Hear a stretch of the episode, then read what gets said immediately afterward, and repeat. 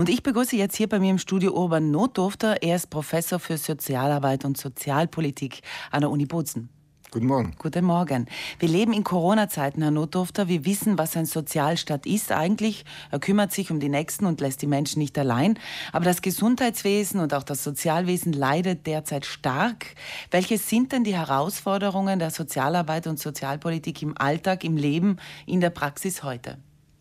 Ja, wir leben jetzt natürlich in einer Zeit, wo uns allen wieder bewusst wird, wie wichtig äh, Antworten sind, die die Gesellschaft, die die Gesellschaft sozialstaatlich vermittelt, gibt auf bestimmte soziale Herausforderungen und Probleme.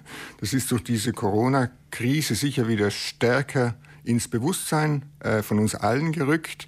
Natürlich ist, äh, wir leben äh, in einer äh, Pandemiesituation, aber wir sehen sehr deutlich, dass es eben nicht nur um äh, Fragen der Gesundheit geht, sondern eben auch um die sozialen Herausforderungen, damit, die damit verbunden sind. Natürlich geht es auch um die äh, ähm, Frage der, äh, wie, kann das, wie kann das Gesundheitssystem mit dieser Situation umgehen, aber es geht auch um die Frage, wie äh, können wir garantieren oder wie können wir mit dem Pflegenotstand äh, umgehen. Das ist natürlich ein, ein Problem, das durch die durch die äh, Corona-Krise sich verschärft hat. Also, und größer aber geworden ist natürlich sehr viel größer geworden ist und, und klarer vielleicht auch ins Bewusstsein getreten ist. Obwohl wir natürlich schon wussten, dass, äh, dass äh, wir auf einen Pflegenotstand zusteuern.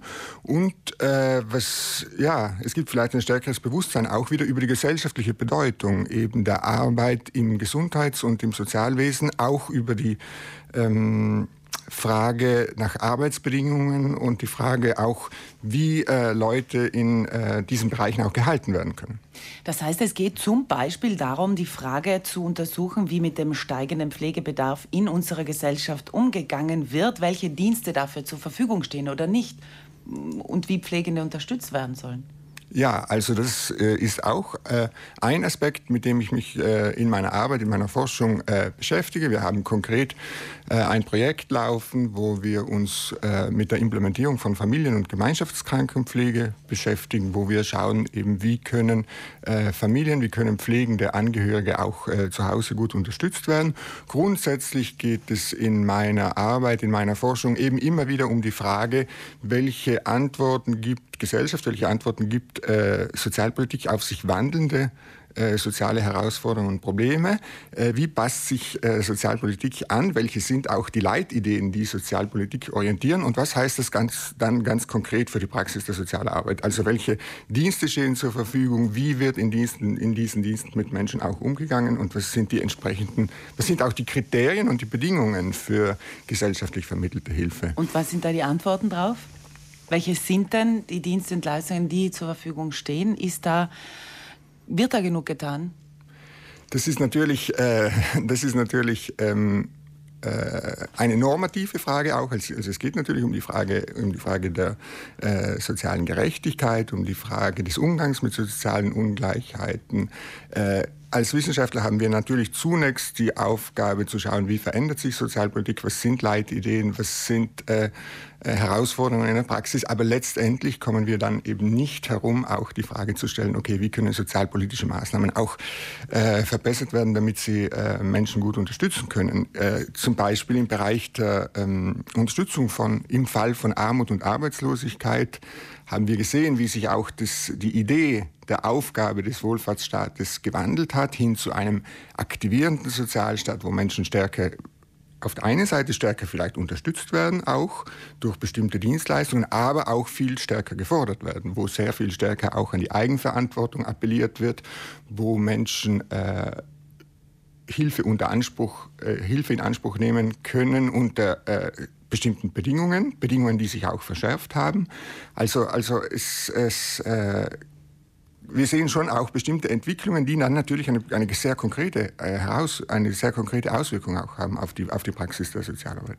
Und natürlich auch die Politik, die immer ihren Teil dazu beitragen kann und soll. Äh, inwiefern ist die da gut involviert, wenn wir jetzt gerade diese Ausnahmesituation, diesen Wandel mit der Pandemie hernehmen? Äh, ich denke, diese Ausnahmesituation ist natürlich eine Chance, wie ich schon gesagt habe, dass, dass äh, die Bedeutung von sozialpolitischen Fragen wieder stärker ins, ins Bewusstsein rückt.